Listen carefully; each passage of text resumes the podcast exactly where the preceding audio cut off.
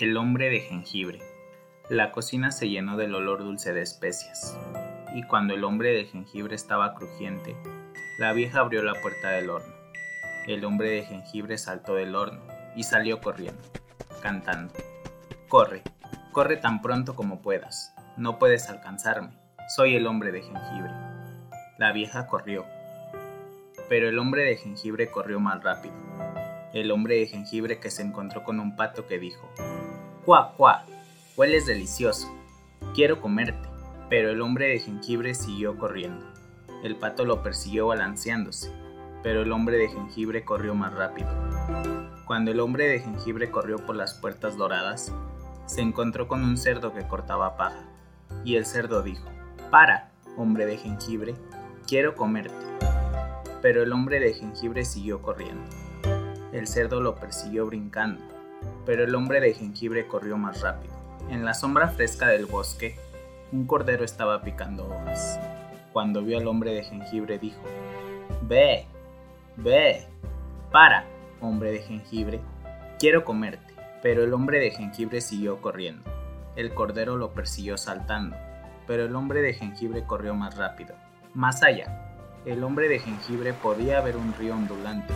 Miró hacia atrás sobre el hombro y vio a todos que estaban persiguiéndolo. Exclamó la vieja.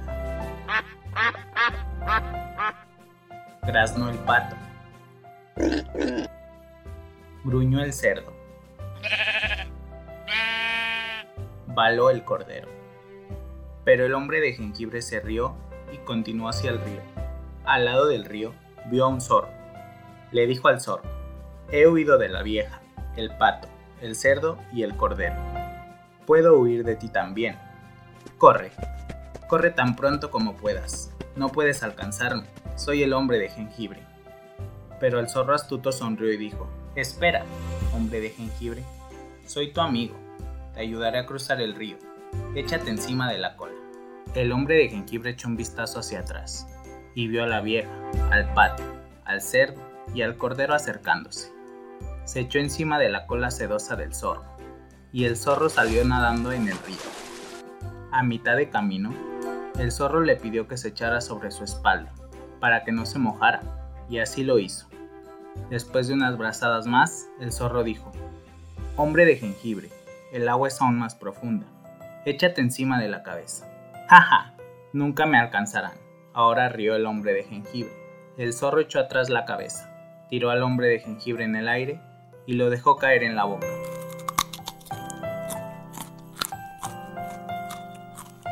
Con un crujido fuerte, el zorro comió al hombre de jengibre. La vieja regresó a casa y decidió hornear un pastel de jengibre en su lugar.